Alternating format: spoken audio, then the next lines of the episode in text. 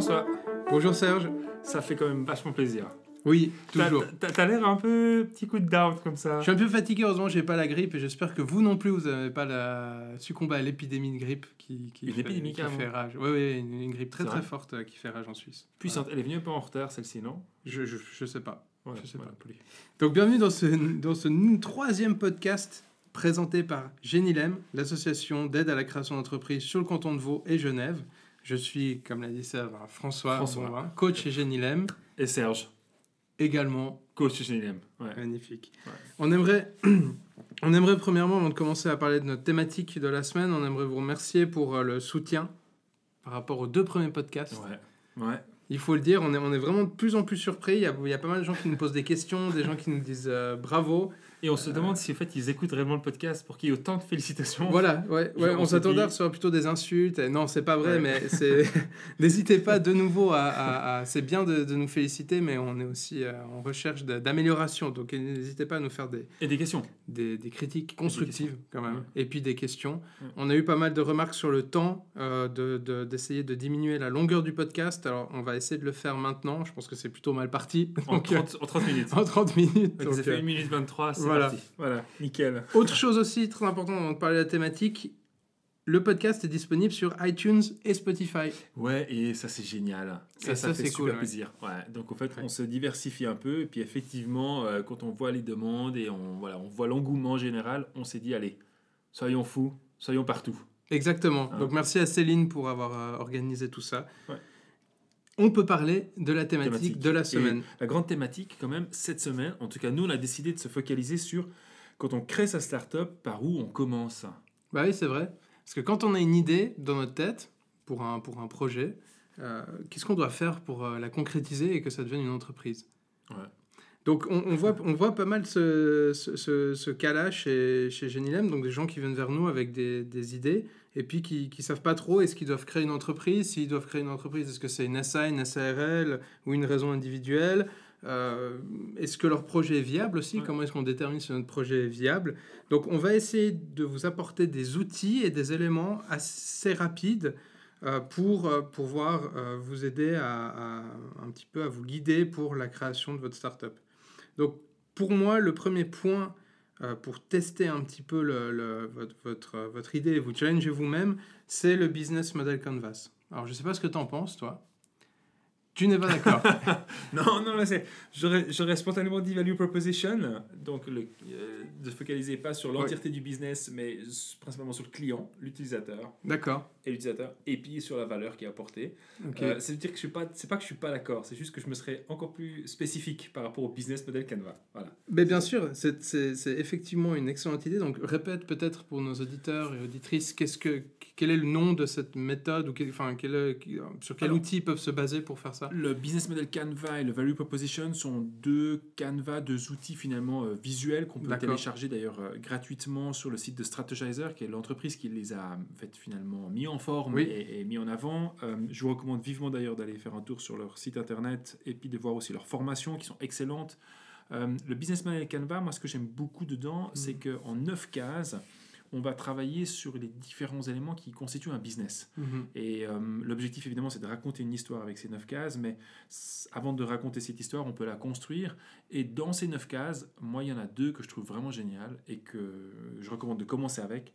C'est de dire, mais à qui va servir finalement euh, cette solution, ce produit? Et puis, qu'est-ce que je lui offre, en fait? Et donc, Oui. du coup, ça, c'est ce qu'on appelle communément, en fait, le Value Proposition Canva, la proposition de valeur. C'est un Canva qui est euh, avec un cercle et un carré. Visuellement, c'est très difficile de le décrire dans un podcast. Euh, on, on mettra le lien. on euh, mettra le lien. Ok, on, on mettra, mettra le lien. C'est bien. Et donc voilà. Donc ça, c'est ça, c'est des outils que je trouve vraiment très simples d'accès et qui permettent d'aller très loin dans la réflexion. Alors moi, moi, moi, j'apprécie effectivement ces deux outils pour la simple et bonne raison que c'est, pour moi, c'est les prémices du business plan. Ouais. C'est-à-dire qu'au lieu de se lancer directement dans un, dans un business plan qui, est quand même, euh, qui, est quand même, euh, qui prend quand même énormément de temps et puis de réflexion, euh, avant de faire ça, de déjà effectivement faire les prémices en remplissant ces, ces, quelques cases. Euh, on peut donner des exemples de cases. Il y a effectivement il y a, la, il y a, la, il y a les produits, il y a les partenaires clés, euh, il y a les, les, différents centres de coûts. De, ouais, de, il y a les coûts, il y a les revenus, il y a les, revenus. Il y a les ressources nécessaires, les partenaires, mais on, a, on va aussi avoir finalement tous les, les canaux de distribution. Exactement. Comment est-ce que je fournis ma prestation Puis après, ce que je trouve très intéressant aussi à distinguer, c'est le type de relation qu'on va avoir avec mm -hmm. le client. Euh, est-ce oui. qu'on est dans du 1 à 1, du direct Est-ce qu'on est par téléphone Est-ce qu'on est par le biais d'un chat, un chatbot, etc. Et donc, tous ces éléments-là, euh, une fois que vous avez posé dans ce canvas, après, ça va vous aider à faire le plan de votre business plan. Ouais. Et justement, on y vient. La deuxième partie, euh, pour moi, après, dis-moi si tu as une autre idée, il ouais. n'y hein, a, a, pas de souci. Pour moi, c'est le business plan. Alors, quand je dis business plan, c'est pas le business plan euh, pour, pour le business plan du Crédit Suisse ou de la BCV qui, qui, est assez conséquent. C'est juste des, des, des, de mettre sur papier tout ce que vous avez dans votre tête de le mettre sur papier et d'essayer de répondre à des questions telles euh, comment acquérir ses premiers clients, mmh. euh, comment, comment je vais faire mon marketing, combien va me coûter la production de mon service ou de mon produit, etc. Et ça, c'est important de l'avoir, même s'il si n'est pas hyper complet au départ, et puis on sait très bien de toute façon que les données vont changer avec le temps. Au moins, vous avez enlevé ce que vous avez dans votre tête et vous l'avez posé sur papier, et ça permet de libérer votre esprit pour réfléchir à à d'autres choses euh, stratégiques Alors, je, je le formulerai d'ailleurs pas personnellement, voilà, moi je viens avec cette notion très design thinking, oui. mais, mais je le formulerai donc pas comme un business plan, mais plutôt comme un sorte de, de document où on, on, vomit entre guillemets les concepts et les oui. réflexions qu'on se fait. Okay. Euh, euh, mais oui, je, je, suis, je suis assez d'accord. Moi, ce que je trouve le plus intéressant, et c'est là où je suis très orienté plutôt sur l'utilisateur, euh, c'est vraiment cette question de dire, bah tiens, euh, avec un premier business model Canva et, un, et, une proposition de valeur, on va commencer à dessiner une hypothèse et mm -hmm. des réflexions, les premières réflexions, puis on va aller les tester. En fait, on va aller finalement se dire, mais tiens, est-ce que mes premiers balbutiements d'idées tiennent la route face à des utilisateurs? Et et ça, c'est un concept que moi je recommande vivement. C'est vraiment de dire, mais tester, sortir finalement dans la rue, mm -hmm. puis d'aller rencontrer les utilisateurs potentiels. Avoir une idée géniale, pour moi, je réalise que c'est beaucoup moins intéressant que d'avoir des clients avec qui on discute. Oui. Euh, je préfère avoir une idée qui est moyennement extraordinaire, mais un entrepreneur et une entrepreneuse qui discute avec ses clients et qui est en relation constante, mm -hmm. que d'avoir quelqu'un qui a une idée extraordinaire et hallucinante, mais qui ne parle pas avec oui. ses clients. En fait. Euh... Surtout que le, le, souvent, l'idée extraordinaire, elle est extraordinaire pour nous, qui l'avons oui. créée, pour le créateur de l'idée, et elle n'est pas forcément pour le marché. Ouais, Donc c'est ça aussi. Et ça, ça, moi, ça m'amène aussi à un autre élément que je trouve intéressant quand les gens me disent, mais par où, euh, euh, où je commence? C'est vraiment cette notion de passer du temps sur le problème. En fait, mm -hmm. euh, je réalise très souvent que les gens cherchent très vite à défendre leur solution, mais ils prennent très peu de temps à analyser correctement la problématique. Oui. Et donc, du coup, ça fait que quand on commence à avoir les premières difficultés pour la mise en application de la solution, eh ben, elles, ces, ces, mises en application sont complètement ébranlées parce qu'en fait, finalement, on n'a pas pensé à un élément X ou Y qui était vraiment en amont et puis qui était lié à la oui. Et donc, du coup, vraiment prendre du temps pour bien analyser la problématique, c'est peut-être contre-intuitif parce qu'on aimerait être des porteurs de solutions euh, et, et, on aimerait finalement être celui qui va amener euh, du bien et finalement résoudre les problèmes. Mais au fond, notre solution va trouver une grande validité, va, va, va pouvoir s'approfondir et devenir plus solide aux yeux d'une problématique. Et plus on la comprend, cette problématique, plus on a des chances aussi que la valeur qu'on va proposer en réponse soit pertinente. Et ça, c'est un des points où moi, je, je, quand les gens me posent la question, ouais, mais comment est-ce que je lance ma startup bah, la première, Souvent, la première heure, je la passe plutôt à décortiquer la problématique. D'accord. Parce que finalement, euh, pas de problématique, pas de valeur. Donc, cette étape de tester le marché, est-ce que ce serait pas peut-être la, la, première étape, en fait, à faire? Bah, ouais, oui, ouais. Est-ce qu'on peut le faire sans, sans avoir un business plan, sans avoir un business model canvas ou pas? Alors moi, personnellement, oh, je ne le défendrai pas en disant c'est tester le marché. Moi, j'aime beaucoup dire que c'est de l'observation. C'est ce qu'on mm -hmm. voit dans, dans, le design thinking. C'est une des choses très importantes. C'est cette notion d'empathie et d'aller observer le marché et de comprendre finalement -hmm. comment le marché évolue. Est-ce que tu peux peut-être euh, nous répéter qu'est-ce qu'est le design ouais, thinking dans, dans, dans, la base pour, euh, pour, les, pour les gens qui ne savent pas? Parce que c'est vraiment une méthode qui est très intéressante. Alors, le, le, le, cœur du design thinking, c'est vraiment de, de, finalement développer un, une valeur mm -hmm. avec le client en ligne de mire. Et pas juste en ligne de mire à une distance respectable euh, de ne je vais jamais le rencontrer, mais en ligne de mire de je suis en relation assez forte avec pour que finalement, quand je produis quelque chose, ça vient d'un feedback que lui m'a donné ou d'une observation que j'ai faite avec lui, en fait, avec l'utilisateur final. Donc, euh, le design thinking se décompose en plusieurs phases. Certains puristes estiment qu'il y en a 5, d'autres vont dire 7.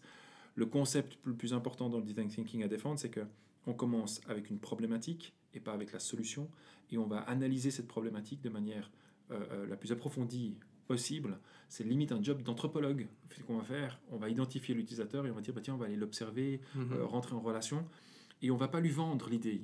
On va justement pas en parler pour être sûr que finalement, là où on regarde, il y a peut-être, je sais pas, d'autres éléments surprenants qui peuvent euh, venir euh, à notre regard, quoi. Et donc une fois qu'on a mis ça en application et qu'on a sorti les éléments euh, limite anthropologiques, finalement on, on constate comment les gens se comportent, leurs biais, leurs, les points forts, ces différents points, et ben là on va commencer à se poser la question, est-ce que l'idée que j'ai, elle peut répondre là où ils en sont? Donc on essaie d'éviter les biais au maximum, c'est tout un enjeu et c'est toute une pratique qui fait qu'on ne peut pas euh, n'importe comment lancer euh, le design thinking. Mhm. Il y a une méthodologie et il y a aussi un état d'esprit derrière qui est super important à mettre en place pour que finalement on soit sûr que quand on apporte quelque chose en prototypage et en test, eh ben, on soit bien positionné en fait. Et puis après, c'est un loop. Euh, certaines personnes, et d'ailleurs je, je- regrette, pensent que le design thinking c'est juste le début d'un projet, mais le design thinking très clairement prend en, en application euh, l'implémentation aussi, puis la croissance. Mhm. Euh, ce n'est pas juste prototyper et tester, Ouais. mais c'est vraiment aussi comment est-ce que je fais grandir ma boîte. Donc voilà, donc ça c'est un peu euh, vulgairement dit et, et dit en trois minutes. Il y a d'ailleurs un événement qui aura lieu le 8 mars à ce propos, le petit déjeuner parrain. Non, c'est pardon, je dis des bêtises. Petit déjeuner des startups et des Oui. PME, voilà, organisé avec la CVCI, D'accord. qui expliquera. On prendra plus de temps pour expliquer la méthodologie en détail, et puis euh, il y aura aussi des exemples pratiques euh, avec des entreprises qui l'appliquent. Euh, D'accord. Bah, on mettra ça, le, lien aussi, Ouais. pour s'il y a des gens qui sont intéressés à participer. Ouais. Tu as parlé d'un élément extrêmement important dans le design thinking, c'est la croissance. Oui. Souvent, les gens qui ont une idée, euh, disons qu'ils ont, ils ont aussi euh, un petit peu euh, pris la température dans les cli- clients potentiels, etc. Ils oublient de développer une stratégie de croissance. Oui. Et ça, c'est dommage parce que une fois que votre idée elle est en place, euh, disons, une- vous voulez développer une application, une fois que vous avez développé votre MVP, donc votre application de votre première version, une fois que vous avez quelques clients, c'est quoi votre stratégie de, de, de- Ouais. de croissance? Ouais. Est-ce que vous avez, euh, de nouveau, ça répète, est-ce que vous cherchez la pérennité, donc vous allez euh, avoir des- une base de clients qui grandit exponentiellement chaque mois, ou alors est-ce que vous voulez vous faire racheter dans, dans je sais pas, dans 4-5 ans, et puis là, il vous faut exploser le nombre de clients, d'utilisateurs? C'est toutes ces choses dont il faut vraiment avoir connaissance au début. Euh, ça qu'on fasse euh, une application ou qu'on fasse euh, des panneaux solaires ou autre Ou un chose. service. Ou un Ouais, service, ou un exactement. Ouais, totalement. C'est marrant parce que pour moi, ça fait partie un peu de cette schizophrénie. Là, il y a 7 minutes, on parlait de comment est-ce qu'on démarre un projet, et là maintenant, on parle de comment on va euh, faire de la croissance. Oui, Mais en fait, c'est- un élément schizophrénique, cette sorte de, c'est ces deux extrêmes qu'on a Mhm. toujours alliés ensemble en tant Oui. qu'entrepreneur. Euh, je suis sûr de quelque chose, mais en même temps, je dois être ouvert à la possibilité qu'on me remette en question. Mhm. Je dois réfléchir à aujourd'hui, mais en même temps, je dois voir dans 7 mois, ou dans 12 mois, ou 24 mois. Puis en fait, c'est une sorte de polarité qu'on doit savoir jongler avec, euh, Oui. que j'aime beaucoup. Tout à fait. Et d'ailleurs, dis-moi si je me trompe, tu es en train d'écrire un article sur design thinking ou... Oui, en fait, je suis surtout en train d'écrire un article sur la question de comment est-ce qu'on démarre et le temps qu'on passe sur un problème. Cette aversion complète qu'on a Voilà. De euh, passer le temps euh, à regarder un problème. Et cette euh, envie complètement folle que tout le monde a de vouloir tout de suite trouver une solution. Alors que, bah, comme je le disais avant, en fait, il y a cette notion de dire plus le problème est clair, plus on est sûr de l'avoir compris, plus on a de l'insight, plus on passe de temps avec, plus la valeur qu'on propose augmente, en fait. D'accord, bah, on se réjouit de lire cet article. Mais je, bah, maintenant, je suis obligé de le sortir. Oui, voilà, c'est le but. C'est le but. C'est la petite Je pression. La petite mais- pression mais de la semaine, c'est une nouvelle Ouais. euh, catégorie dans le Ouais. podcast Génial. La petite Ouais. pression de la semaine. Par contre, alors maintenant on saute à totalement autre chose. Les news. Les news, évidemment. Et- Deux news génial. importantes. Ouais. MFI, euh, qui est une entreprise accompagnée par euh, Genilem, Oui. qui a pour coach. euh, Moi. C'est vrai? Et ben, il y a David aussi. Non mais c'est euh, voilà, D'accord. Donc c'est une, une entreprise que tu as que tu accompagnes. Exactement. Parle Qu'est-ce qu'elle fait cette entreprise? Est-ce que tu peux nous Alors c'est une bonne manière, euh, c'est une, c'est une bonne manière de commencer. Le MFI pour moi fait du tonique. Il fait du tonique à base de chanvre. D'accord. Pourquoi je dis du tonique et pourquoi je dis pas du thé froid? Parce qu'on Mhm. pourrait imaginer qu'il part de thé froid, mais euh, tonique, euh, de tonique parce qu'au fait c'est un système d'infusion du chanvre euh, qui est fait en Suisse en l'occurrence. C'est 100% suisse. C'est une boisson à base de chanvre. Donc Mhm. voilà, MFI.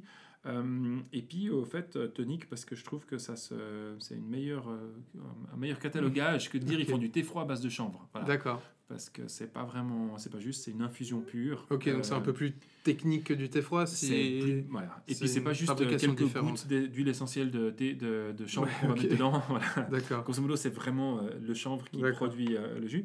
Et puis, ils ont maintenant récemment sorti ce qu'ils appelaient un, un sorte de, de pétillant, ou un, ou un sorte de, on ne devrait pas le dire, une sorte de pseudo-champagne finalement, mais qui se veut aussi là un, plutôt un, un sorte de vin un peu, euh, un peu plus rafraîchissant, Mhm. et puis euh, à base de chanvre aussi. Ok. Et donc, c'est un produit euh, qui est très très chouette. Je vous conseille de goûter. Le, le goût est très subjectif, mais l'expérience est géniale. Et la news concernant MFI Ben, Je te laisse l'annoncer vu que c'est ta start-up. euh, Mais disons qu'ils ont obtenu euh, un feed grant euh, et on est très content pour eux avec Innovo. Et puis c'est une belle, ça va être pour eux une très belle accélération qui va permettre de grandir. Ils Oui. sont déjà vendus donc euh, dans les euh, supermarchés euh, Manor et Coop mhm. et puis ben, en Suisse. Et donc aujourd'hui, ça va leur permettre de faire un peu d'expansion et on est très content avec ça.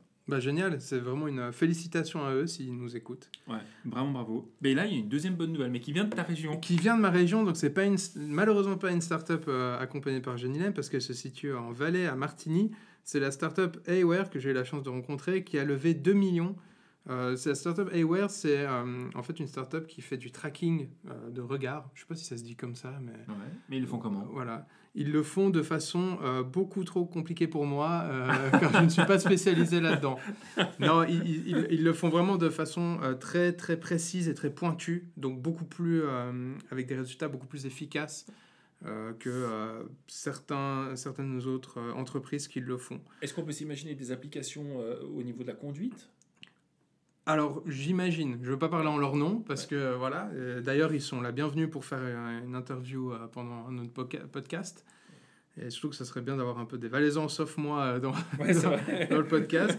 Euh, mais oui, j'imagine que ça va être utile pour la reconnaissance faciale, pour la, pour la sécurité euh, dans les lieux publics et- Mhm. et, et- et tout ça. Mais ça serait une bonne idée, effectivement, de les avoir en interview. euh, voilà.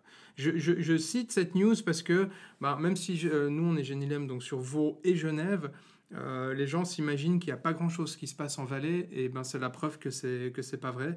Et c'est surtout la preuve que le, le, le fait de lever des fonds, dans ce cas-là, euh, des, des fonds qui sont quand même assez conséquents, 2 millions, euh, ne dépend pas de la situation géographique dans laquelle vous vous Mhm. situez.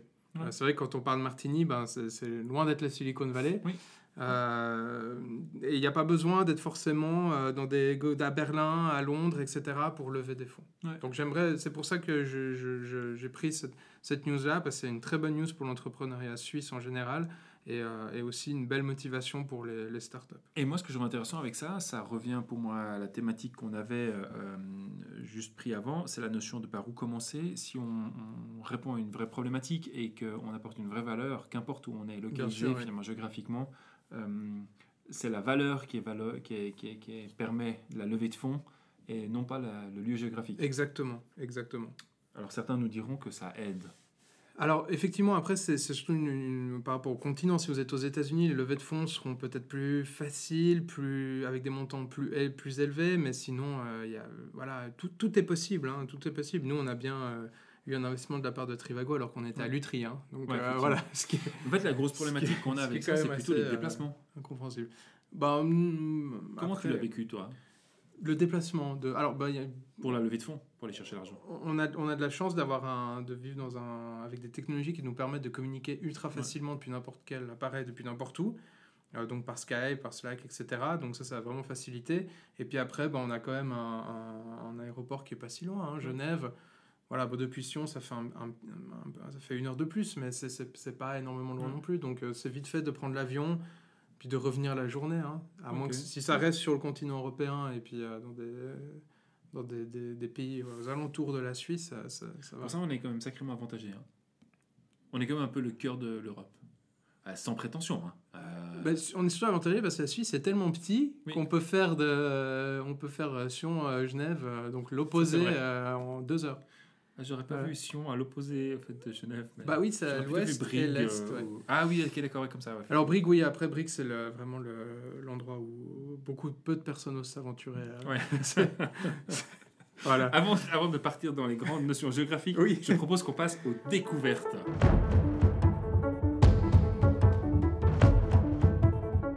Et donc là, je te laisse la parole. Les découvertes de la semaine, il y en a deux cette semaine. Donc la première qui vient de moi, où euh, je bassine un peu les gens avec ça depuis euh, deux ans, à peu près tous les mois, donc on sort l'habitude, c'est la méthode boule à noir. Donc la méthode boule à noir, c'est quoi? C'est un entrepreneur qui s'appelle Riyad Boulanoir qui a créé le compte Nickel. Euh, compte Nickel qui est en fait une sorte de banque qui permet aux, aux gens qui étaient interdits bancaires d'avoir quand même un compte en banque sur lequel ils peuvent mettre de l'argent et puis avoir une carte pour payer dans les magasins et puis retirer de l'argent. Alors le compte Nickel a été racheté par BNP euh, en 2017. Donc il a fait euh, le hmm. principal de sa fortune avec ça. Il faut savoir qu'il a fait ses premiers millions. Euh, alors, je ne sais pas si c'était exactement des millions, on va dire ses, ses, premières, ses premiers gros coups, il l'a fait avec les décodeurs Canal+. c'est un passionné d'électronique et c'est lui qui a créé le principe du décodeur Canal+. Voilà. D'accord. Donc c'est vraiment, de un, quelqu'un de très intelligent, et de deux, c'est quelqu'un qui, qui, qui, est vraiment, que j'aime beaucoup parce qu'il est très terre à terre. Donc c'est quelqu'un euh, qui, avait des, qui, vient d'un milieu social euh, défavorisé et qui s'est vraiment construit tout seul et qui a réussi à construire vraiment un, un petit empire hmm. basé vraiment sur un besoin. Donc le fait, lui, il s'est retrouvé en interdit bancaire. Et puis il s'est dit, mais c'est pas normal de ne de, de, de, pas pouvoir avoir un compte. Donc c'était en, en, France, de pas pouvoir avoir un compte et puis de pas pouvoir euh, utiliser une carte, etc. Donc il s'est dit, bah, comment est-ce que je vais faire pour... Euh, pour euh, Qu'est-ce qu'on peut faire pour résoudre ce problème? Et là, il a créé le compte Nickel. Donc vous allez chez un buraliste et puis vous pouvez vous créer un compte. Donc vraiment pour ça, j'ai énormément d'admiration pour cette personne. Et euh, en plus de ça, maintenant, il partage son expérience, un peu comme un coach l'aime. C'est-à-dire qu'il va prendre des gens, ça peut être autant des gens qui veulent faire un fitness ou autant des, des, des, des gens qui fabriquent des sacs à main ou autres. Et il va faire des séances de coaching et il hmm. va filmer ces séances de coaching.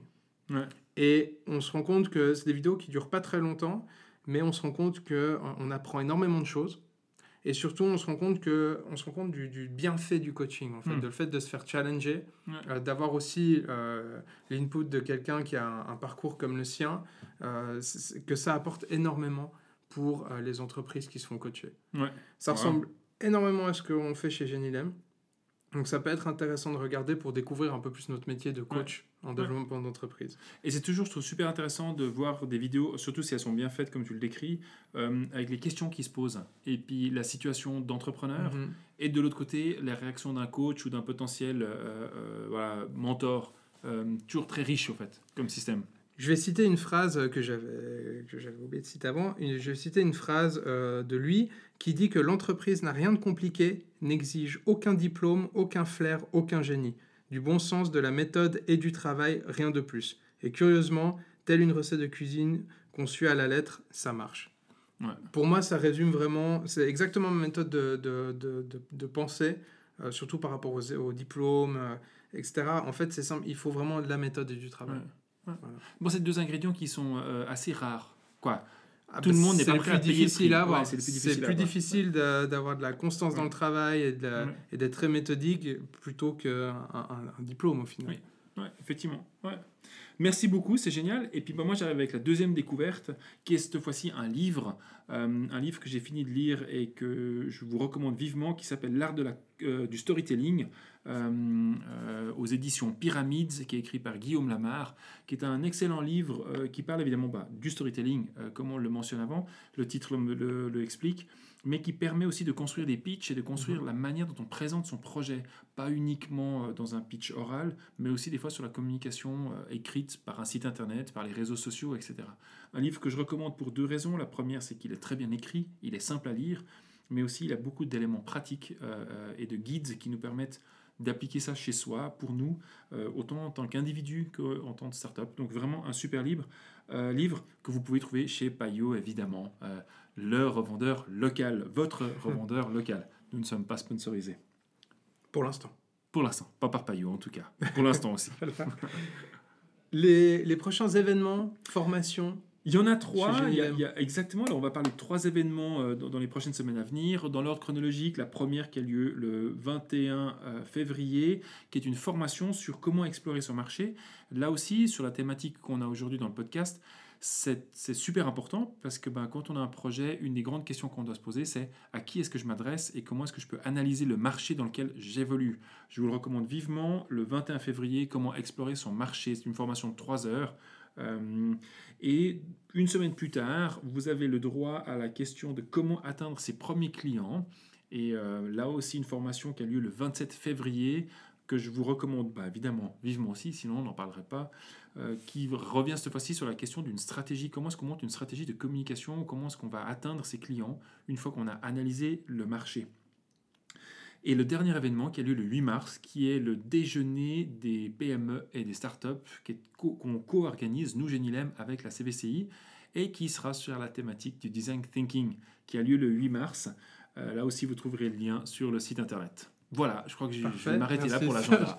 oui, ça, ça, fait déjà assez. Ça fait pas mal. qu'on a l'agenda plein. Moi, j'aimerais finir sur une citation.